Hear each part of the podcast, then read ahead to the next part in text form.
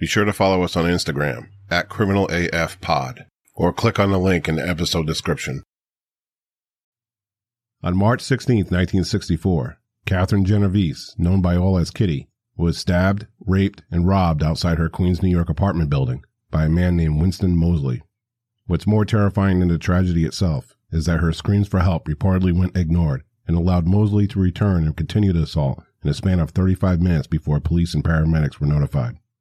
This alleged delay resulted in her death and spawned the psychological term, the Genovese syndrome. But this is only part of the story. I'm Dave Jarry, I'm Garrett Courter. and this is Criminal as Fuck.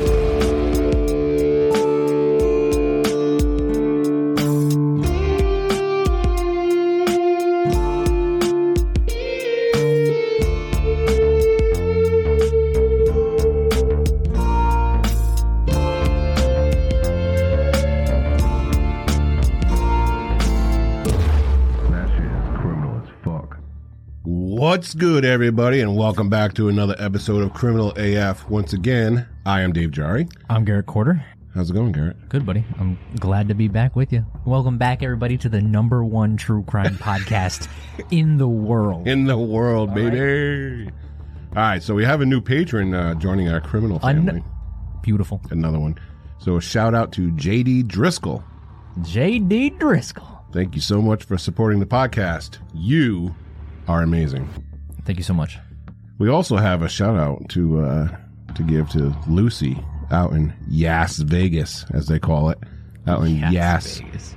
Uh, she's becoming our official recruiter out there in New South Wales. Hey, we, we got the Australian fans. Uh, you know. But yeah, thank you so much, Lucy. I mean, what you're doing out there and spreading the word about Criminal AF. Hey, thank you very much. Now, just a reminder for everybody just joining us for the first time that this is a true crime podcast. And there will be talk of murder, rape, torture, arson, and pretty much any crime that would haunt you nightmares at any given moment. There will be detailed descriptions of said events, and there will be vulgar language, like, shit stain. oh, I was going to say, fuck! You threw me off! Shit stain? Really? yeah, I mean, what not? Hey, okay. I mean, we are talking about some shit stains on this show, oh, so so we understand that criminal AF is not for everyone, but we ask that you at least give it a listen, and if it's not for you, that's bollocks. Oh, shout out to the Australian friends. Yes, What a great word, by the way. Bollocks. Yeah, Yeah. bollocks. But if it is, welcome to the debauchery. Well, Dave, Yes. What better way to start the night Mm-hmm. with a Florida man of the day? Yes, sir.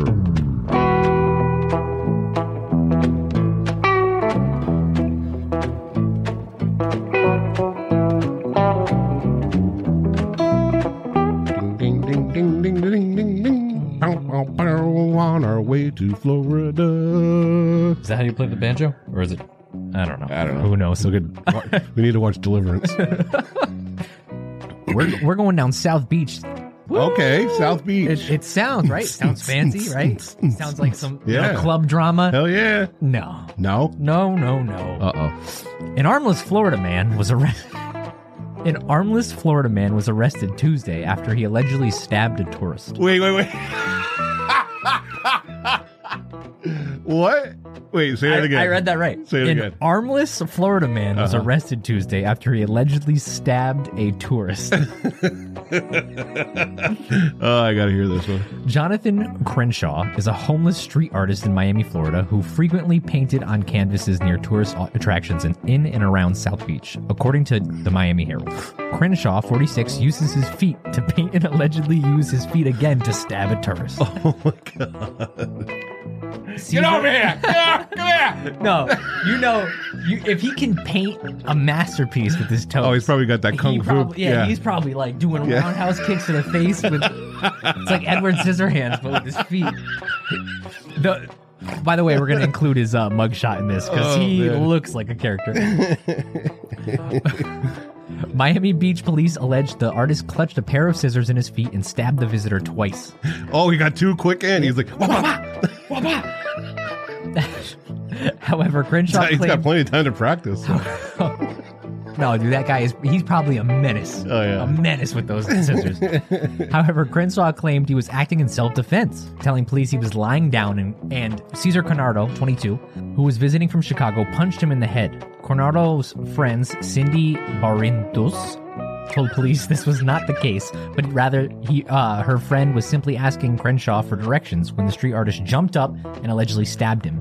Cornardo suffered wounds to his left arm. I wonder if he did do it like a roundhouse, He- had to have. like just like phew, just flinging around. Yeah, he was Like probably the thr- sleeping. imagine trying to like imagine, right? You're just you're walking down the the streets of South Yeah, Beach. You're on vacation. Yeah. You're like, oh, where is where's uh live? Where's the LIV nightclub? And you walk up and you're like, hey man, and this guy just boom, just, just jumps up. You think he's sleeping, Yeah. and he just jumps up and just. Well, you gotta you gotta wake him up slowly. I mean, you yeah, can't, you can't just walk up Yeah, on him. it is Miami. Yeah. Uh, Crenshaw was charged with aggravated battery with a deadly weapon, according to Miami News Times. Uh, Crenshaw is in custody at the Turner Guilford Knight Correction Center with a 7500 bond, uh, bond, and his court date is scheduled for July 18th. His court appointed attorney, David, said he did not immediately respond to people's requests for comments. And uh, according to this article, he also has had frequent run ins with the police, including police battery, assault. Well, he can't have throw-ins. like, like this guy has a rap sheet, like everything. oh my god, that is amazing. We will uh, definitely include his mugshot because this is fantastic. Well, well, that's a good way to start this one off. But this episode, we are talking about Kitty Genovese. And if you're not familiar with the case, uh, you're about to be because It's a good one. it's a good one. And this one is kind of fucked up. But we're going to start off with chapter one, and here we go.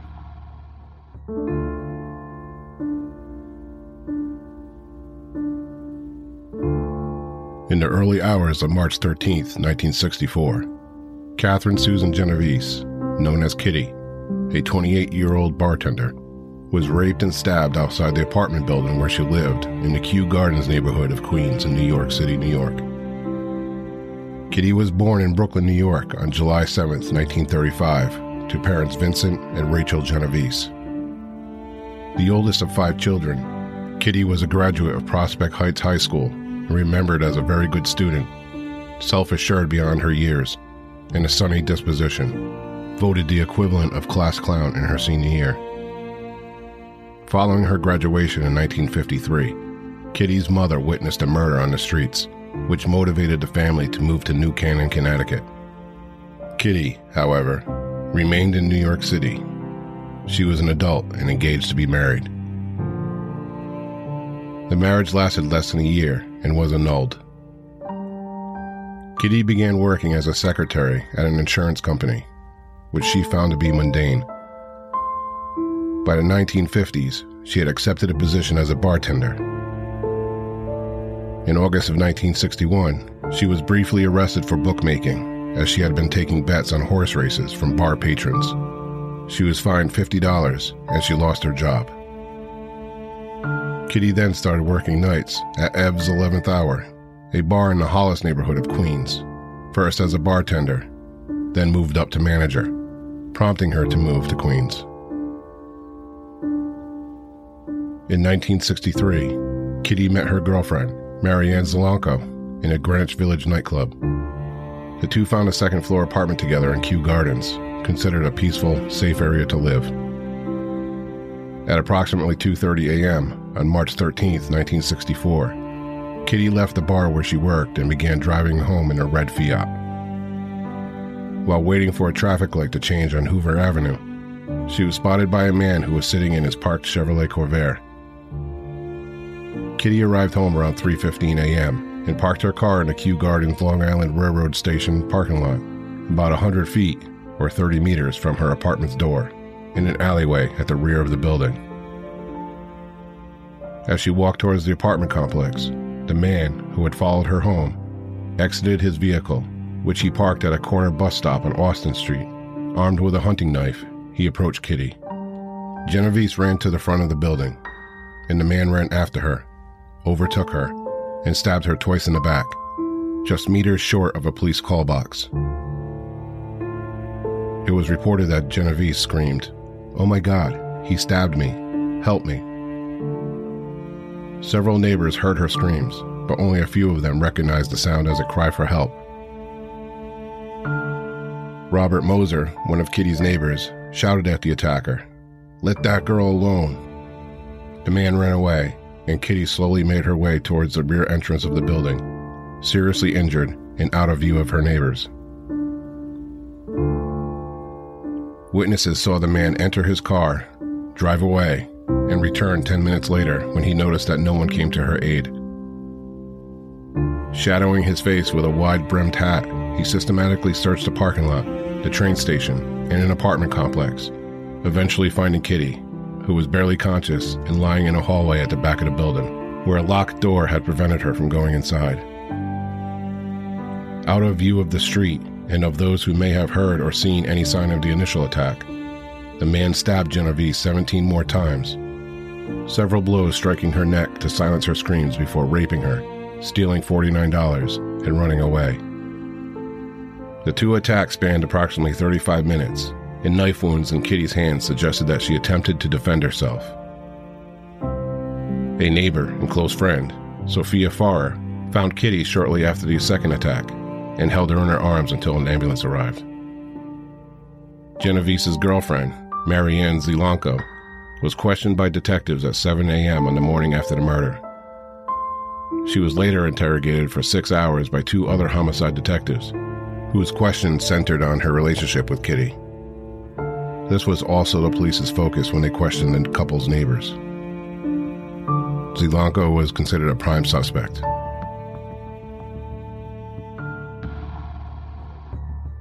So after the murder, Kitty's girlfriend, uh, Marianne Zielonko, uh, was questioned by the police about their relationship. What that has to do with the murder, who knows? But Look at the time. yeah, well, they asked about their past affairs, their sex life, uh, the sexual positions that they do. Like I said, what does this have to do with her murder? But anyways, it was Imagine her sitting in that that room. yeah, Like what? yeah. So she's in there getting peppered with all these questions for like six hours, and now we're talking about the 1960s. Yeah. So it's widely misconceived that homosexuals were more prone to romantic jealousy Oh yeah. than heterosexuals. Lesbians are the dark arts, baby. Yeah. So They're looking at this. This is a witch in front of us. Yep. Jesus Christ, dude. Sage in the, the Yeah, detective Sage- yeah. Fucking, dude. We were like barbaric. I know. It- like not that long ago. No, no. There was a witness to the murder. His name was Carl Ross, and he was friends with both Kitty and Marianne. And when he was questioned, uh, he told the police that he didn't want to get involved. That's crazy. When he heard the screaming in his building's foyer, he hesitated to do anything at all. And he eventually opened the door and saw Kitty getting assaulted. Then he promptly turned away, closed his door, and called a friend who discouraged him from getting involved. That that's wild. And that, that's an, the the craziest part about this first chapter is is you can't tell me more people didn't hear what was going on. Right. It's a it's a small like a small building. There multiple you know apartments in it. Like how, how did one person hear that? Right. A woman was getting raped and stabbed in the building front entrance. Ah, Right. man. So he ended up calling a neighbor. The neighbor told Ross to contact the police and that he could use her phone. So rather than going out his door, he climbed out his window, crawled across the roof to her apartment where he finally dialed for police. It's fishy. Now, when this came out to be public, Carl Ross was made out to be a coward. Okay. But there's evidence that suggests that he didn't want to get involved because he too was gay.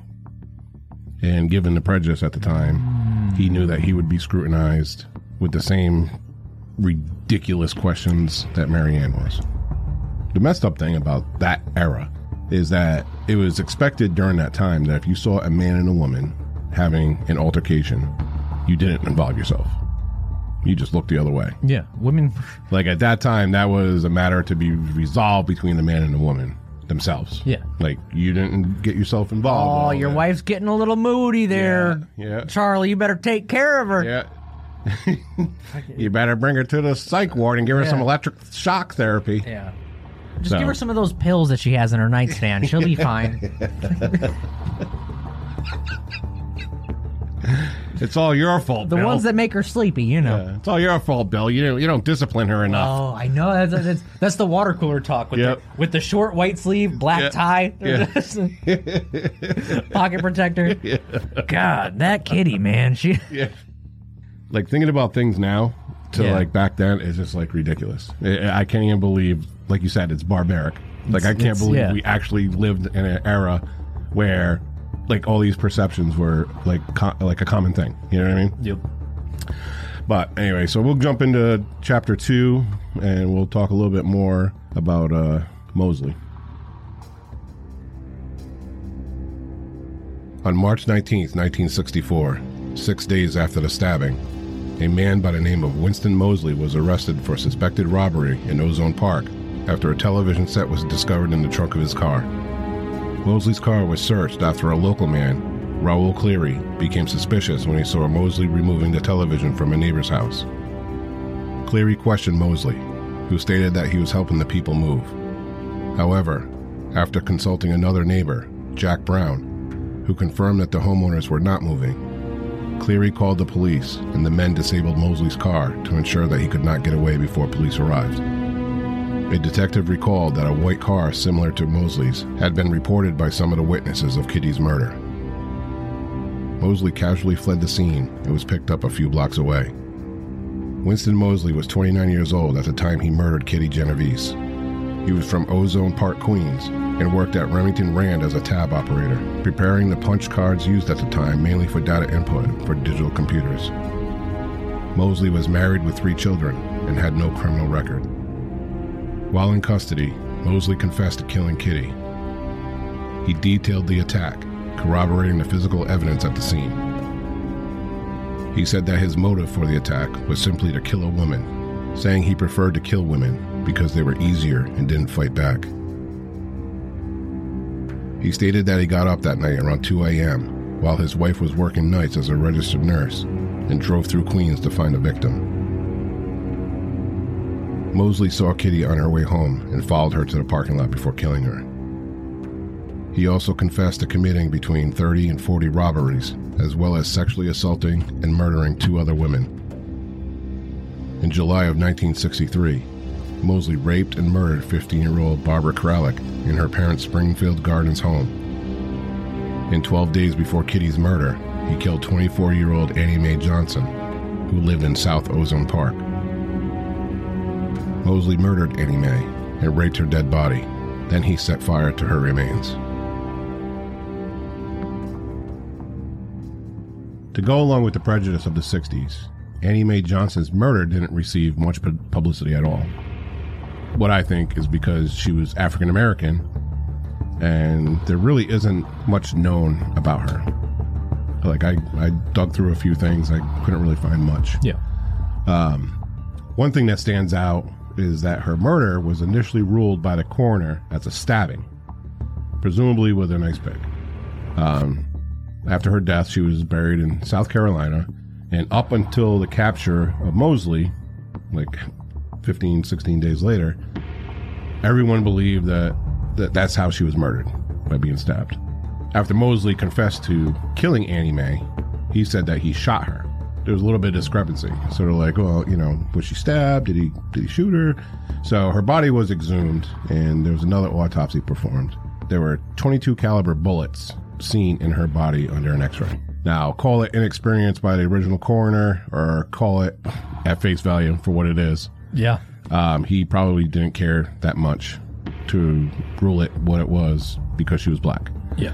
It's horrible. Yeah. And after that, an inquiry was was started, and all homicide related autopsies were moved to the chief medical examiner's office. After that, Yeah. He definitely definitely messed up big time there. yeah, It sucks too because the the family of Annie Mae too, they they didn't get the right you know you know Yeah. cause of death, what happened, the, the true story about Right. Mm-hmm. their daughter. It, it's sad.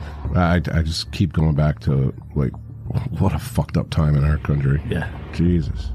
Also, like I'm always intrigued by killers that have very close loved ones, wives, you know, family family friends like they live with somebody or something like that too. Is like, did his wife know he had an aggressive behavior? Like, No. you know these people by you, you know everything they do. Like, Right. I, Yeah, from from all the things that I've seen, he was well liked. You know, he went to work every single day. He was a good worker. Never had any issues with the police. It's just he had this thing in his head. had the urge. Yeah.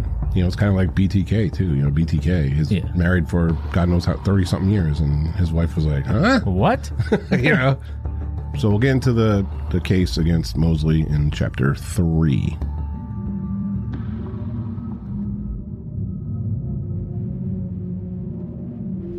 Winston Mosley was charged with the murder of Kitty Genovese, but was not charged with the rapes and murders of Annie Mae Johnson or Barbara Kralik, as a man named Alvin Mitchell had already confessed to her murder. Moseley's trial began in June of 1964. He initially pleaded not guilty, but his attorney later changed his plea to not guilty by reason of insanity. During his testimony, Moseley described the events on the night he murdered Kitty, along with the two other murders to which he had confessed, and numerous other robberies and rapes. The jury deliberated for seven hours before returning a guilty verdict on June 11th. On June 15th, Moseley was sentenced to death for the murder of Genovese. When the jury foreman read the sentence, Moseley showed no emotion, while some spectators applauded and cheered. The presiding judge added, I don't believe in capital punishment, but when I see a monster like this, I wouldn't hesitate to pull the switch myself. On June 1st, 1967, the New York Court of Appeals found that Moseley should have been able to argue that he was medically insane at the sentencing hearing when the trial court found that he had been legally sane, and the sentence was reduced to life imprisonment. In March of 1968, Moseley stuck a tin of spam into his rectum, hoping that the injuries would force him to be transferred from his cell in Attica prison to a hospital. Moseley was transported for surgery, and on the way back from the hospital, he took the correctional officer's gun, escaped from the transport van, and broke into an empty house in Buffalo, New York, owned by Mr. and Mrs. Matthew Kulaga. After three days of watching TV and eating canned food, he called a local employment office and asked them to send a maid. When she arrived, he threatened her with a gun. He then raped her, warning her that if she told anyone, he would find and kill her children. On March 21st, the Kulagas went to check on the house, where they encountered Moseley, who held them hostage for more than an hour, binding and gagging Matthew and raping Mrs. Kulaga. He then took the couple's car and fled. Moseley traveled to Grand Island, where he broke into another house and held a woman and her daughter hostage for two hours before releasing them unharmed. He surrendered to police shortly afterward and was charged with escape and kidnapping, to which he pleaded guilty. Moseley was given two additional 15 year sentences to run concurrently with his life sentence. In September of 1971, Moseley participated in the Attica prison riot. He became eligible for parole in 1984. During his first parole hearing, he told the parole board that the notoriety he faced due to his crimes made him a victim, stating, For a victim outside, it's a one time or one hour or one minute affair. But for the person who's caught, it's forever. At the same hearing, Moseley claimed he never intended to kill Genovese and that he considered her murder to be a mugging because people do kill people when they mug them sometimes. The board denied his request for parole. Subsequent psychiatric examinations suggested that Moseley was a necrophile. Winston Moseley died in prison in March of 2016 at the age of 81.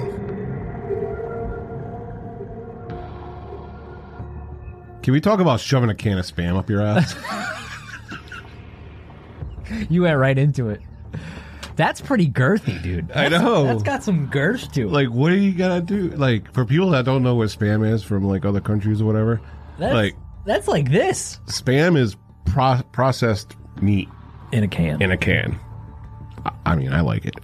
I, I haven't had spam in years. I used to we used to have fried spam Years. all the time. Yeah, yeah, yeah. Anyway, but anyway, so the can is probably four inches by two inches, and what another three inches tall. At least three inches tall. Yeah. I think it's more. Yeah, it's it's. And that's the small can. There's a bigger one. I know. You might have took down the bigger one. Bro, imagine sitting in your jail cell. Like, like how do you do it? Do you like use your hand to shove it in? Do you set it on a on the floor and Oh, you like, got to sit you on got to it? back into that one. Yeah. you got to you got to prep that one. You can't just.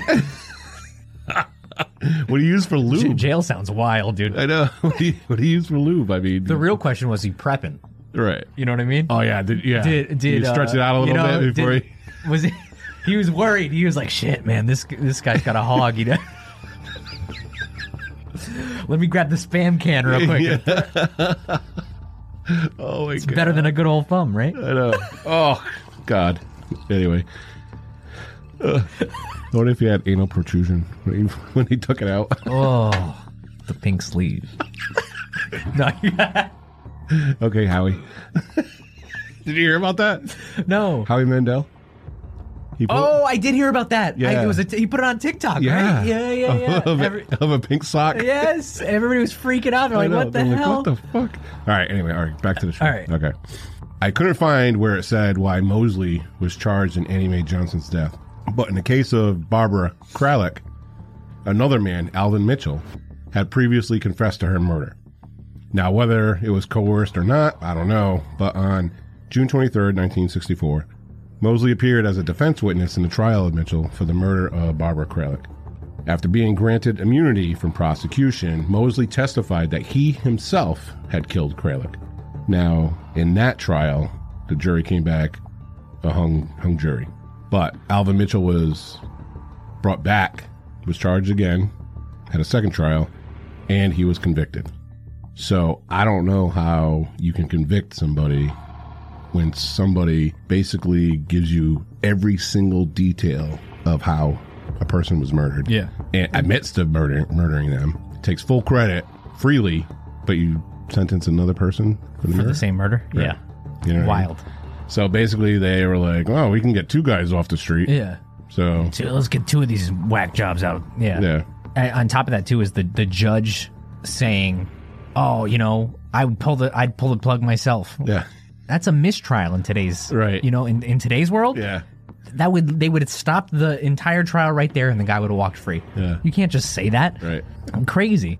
Becoming eligible for parole in 1984, even Right. Mm-hmm. get- even getting eligible for parole at that point. Um, I know his sentence was different. He, he had the he you know he had the option, but uh, for them to deny his parole because he was a necrophile is it seems like a cop out. Like deny it because he's a killer, not Yeah. because he fantasizes about dead bodies. right. Like what? What do you guys? What? What other reason? What new reason can we come up with for Yeah. divide, denying it? It's, from- it's it's paperwork. That's all it is. Died in prison in 2016, age 81. Could you imagine spending that much time in prison and dying in prison? no, I guess at the time he was like the the longest tenured criminal in prison.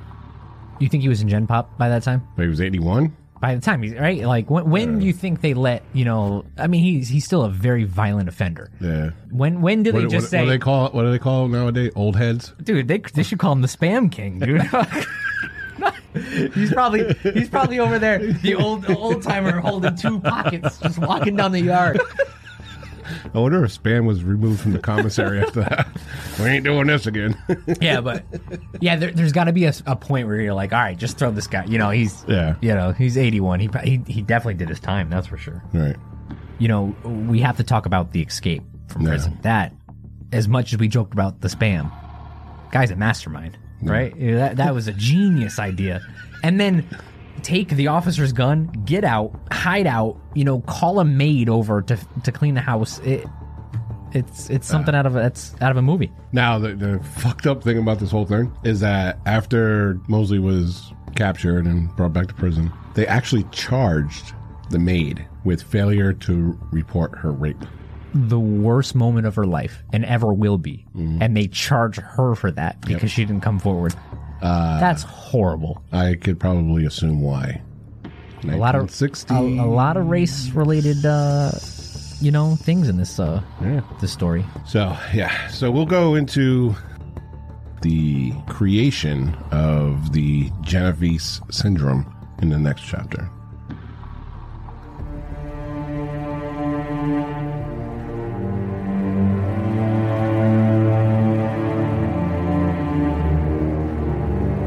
Initially, the murder of Kitty Genovese was a two paragraph blurb buried in the middle of the New York Times.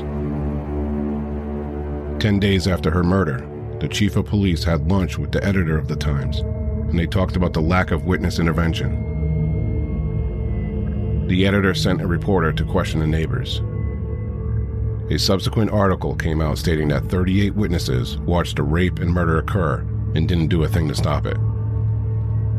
Based on this article, numerous psychologists studied the case, and the term, the Genovese syndrome, or the bystander effect, was developed.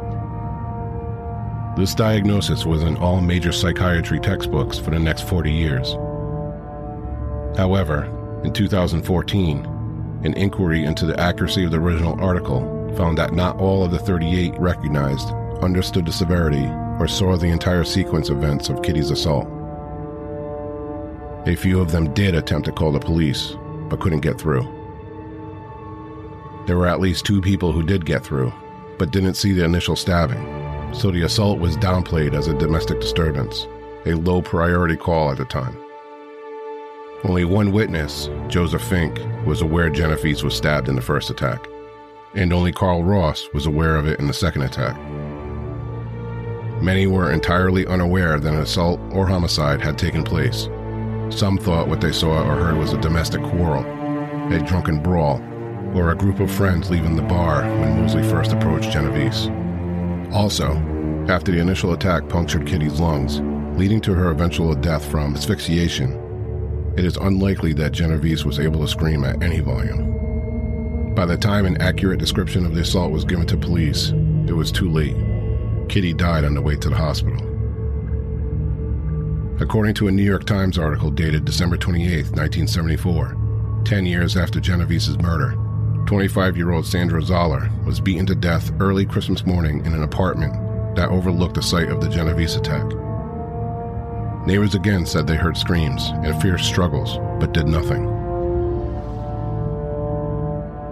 Although the Genovese syndrome was born out of an Aranis news article, it does carry some weight. You still see it today. People generally mind their own business or think that someone else will call for help. Others grab their cell phones and record a violent attack. It's up for debate whether they think someone else will call or if it's for their own social media cred. If there is one good thing that came out of this, it would be the centralized emergency number, or as we know it in the US, 911. At the time of Kitty's murder, people would have to call the police station's phone number. Four years after Kitty's murder, 911 was put into effect. So I want to talk a little bit more about how the Genovese syndrome affects us today. Like, can you come up with any ways of how this applies to us? I mean, the entire world star World star culture in general, you know.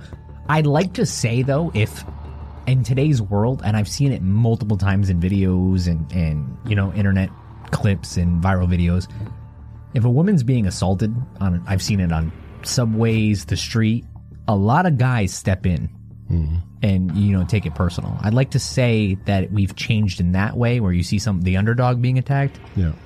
But if two two grown men are throwing down the street, a lot of people just pull their phones out and just Yeah. Let it happen. Right. Now, I saw one where an estranged husband was stabbing his estranged wife on a sidewalk, just like going to town on her. And there's video recording of this. Like somebody pulled out their phone to re- fucking record this woman being stabbed. Like she's crying out, "Help me! Help me! Help me!" And nobody fucking does a thing. There's Yeah. cars driving by. I, I, what would you do in that situation? Well, you know, both of us have concealed carry permits. We carry firearms with us most of the time. That guy wouldn't wouldn't have been alive to Right. stab that woman and if I was there. You know, following the rules of the state Right. to a T. Stop, stop stabbing. but You're gonna get shot. yeah, and he continues to stab. Yeah. Does the person is the person recording because they they they don't want to get they don't want to be stabbed or attacked or are they are they afraid? So the best thing they can do is try to record the situation. That wouldn't be me. I would even if I didn't have my you know firearm on me, I would still intervene somehow, somehow to Well, stop. obviously, because he's preoccupied stabbing this, Yeah, a woman. yeah, yeah. yeah, He's not going to know that you're going to be coming up to fucking sucker punch from the right? of the face, body yeah. slam him into the fucking wall or some shit. You know what I mean? But I I you know it, it, I guess At least, at least distract him away from what he's doing. You know? it depends on the person you are at that point and who's around. A group of people is completely different because a group of people could easily over you know you, you see it with active shooting situations and all Well, that stuff too is A lot of these uh, psychologists now who discuss this uh, the Genovese syndrome say that it's more likely for people to ignore uh, a crime in progress if there are more people around. yeah because I could see that because they're you're looking at the other person like are you gonna are you gonna do it are you gonna do it Right. you know Or like I, I don't I, I don't need to do anything. Somebody else will take care. of it. Somebody else will. it, it also goes to the sev- like how severe the crime is too. Mm-hmm. If I was in a gas station, you know, I was concealed carrying at that point, and somebody was robbing a gas station, at gun, even at gunpoint. Mm-hmm. He's not actively looking like he's gonna, you know, shoot the store clerk. He's just asking for money. You you don't get in a firefight in the middle of Suno- Sunoco. You you let him. T- you're not gonna go. You're not gonna do that for the three hundred dollars that's in the, the cash register. Let him take it and go. So armed robbery? Sh- no. It, if somebody's stabbing somebody i would hope i would hope that somebody's there to at least you know. If an assault is in progress where it is causing uh, severe bodily harm that could lead to death, yes 100% you have every right. You have every right to intervene and stop the threat. Right. not everybody has that mindset too. So yeah it, it, it's definitely prevalent in today's society because we are very let's pull out we live through our phones it's our first reaction is A lot of people in, if something crazy is happening the first reaction most people do is pull out their phone and record it instead of intervening That's like the last thing I do. Dude, I forget. I'm like, Yeah. I am like the worst know- at like listen. taking videos and pictures. I forget that I even that my phone even has that capability. Do you know how many amazing videos I could have taken in my life? yeah. Amazing viral moments that I have, like Right. that, just wild things that happen to me on a daily basis. Going out, hanging out, drinking with my friends, whatever. and I, ju- I, that's not my first reaction Right. to grab grab a Yeah. phone. I, I don't know. I live in the moment too much, I guess. Yeah. I, I I don't even like if I see something happening, even if it's like one of my sons running a 90 yard touchdown, I'm like, yeah, go. Yeah, yeah. And then I'm like, oh shit, I should have recorded that. Yeah, but then Yeah. again, you know, you're you're living in the moment. Yeah. So it's it's better to it's better to be there. yeah. You know, I totally agree with the story by saying at least one good thing came out of this was, Hmm. you know, 911 being established. Call, police call boxes, Yeah. you know, that's, That's like they have on college campus. yeah. you know, direct ring. But yeah, I mean, because prior to then, it's like you had to call the police station directly. Yeah. And, you know, you're thinking 1964, 63, whatever. How many people do you think they have on staff to answer phones? Correct. It's just like the guy at the desk. Hello. Yeah. You know? Oh, hey. He's, Right. ha- he's half asleep. Yeah. Working and night shift. And now you're talking about like a, a section of Queens. Like how many people live in a section of oh, Queens? Oh, hell yeah. You know? Fucking- If you, if, if you're- million? if you're ever in New York, I highly, when, just walk, just if you see, you know, they have mo- those, the walking patrols. They're Yeah. unarmed. They're police, they're actual police officers. They're unarmed cops just walking through the city. Just walk behind them and listen to their radio. It is wild. There's like- one little section, Yeah. and it's nonstop. Just calls going out twenty four seven. I couldn't imagine in nineteen fifty, you know, whatever this time in the sixties. yeah. It's crazy. you have this whole area where one guy at three o'clock in the morning is probably answering 50 calls a freaking minute. Yeah. You know what I mean? And, Please hold. right. Somebody's screaming on the other lane. Please, oh, oh zip, zip, hold on one second, please. sir." Then you go to the other call. You got Yeah. two phones. right. So, it, you know, that, and that goes into the report, you know, that nobody like called. Nobody called the police for the, there were people that called and they couldn't get through. And the whole thing about the original Genovese syndrome, you know, where all these psychologists like reported on it, is that not all of them saw the attack from the very first stabbing to the very last. Yeah. There's only one person that actually saw the, the initial two stabs. and he was the guy. That I think he was the guy that was like, "Hey, leave that girl alone," and, and he wrote, you know, ran off. You know, you you know your local police station number. At, the- at that I- time, I got to Google. I got to Uh, Google mine. yeah. Well, I'm just saying at that point you would know like there's no 911. Well, I think so, I, I think like back then, like they didn't have actual pho- phone numbers. Like you picked up the operator and they were like, uh, Hey. "Connect me to whiskey five, you know? and she- they're like- she's over here plugging wires and shit. yeah. But imagine, right? You you I don't know. You don't even know what town you're in. You're driving and you see some crazy stuff, Right. and you want to call 911. You're like, hey, uh, operator, can you connect me to the police? All right, what town are you in? Fuck if I Uh, know. I don't know. Like, So that'll do it for Kitty Genovese and the Genovese syndrome. But before we go, don't forget to become a criminal on Patreon. Visit patreon.com backslash criminal AF. There's five tiers, and you can donate as little as $2 a month to help the podcast. Everyone will receive early release of all of our episodes. Ramirez and above will receive our blooper reels. Kemper and above will receive our Patreon only monthly bonus episodes of True Crime Fast Facts. Bundy and above will receive a quarterly gift, as well as an exclusive I'm a Criminal on Patreon t shirt to rep your favorite podcast. exclusive. Yes, sir.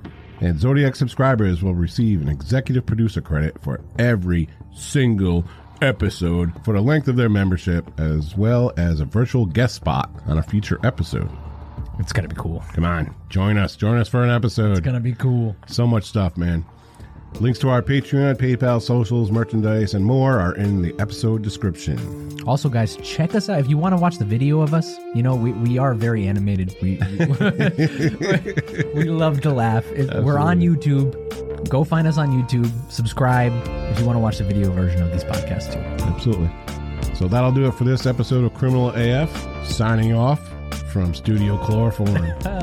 Keep your head on a swivel and take care until next time. See ya.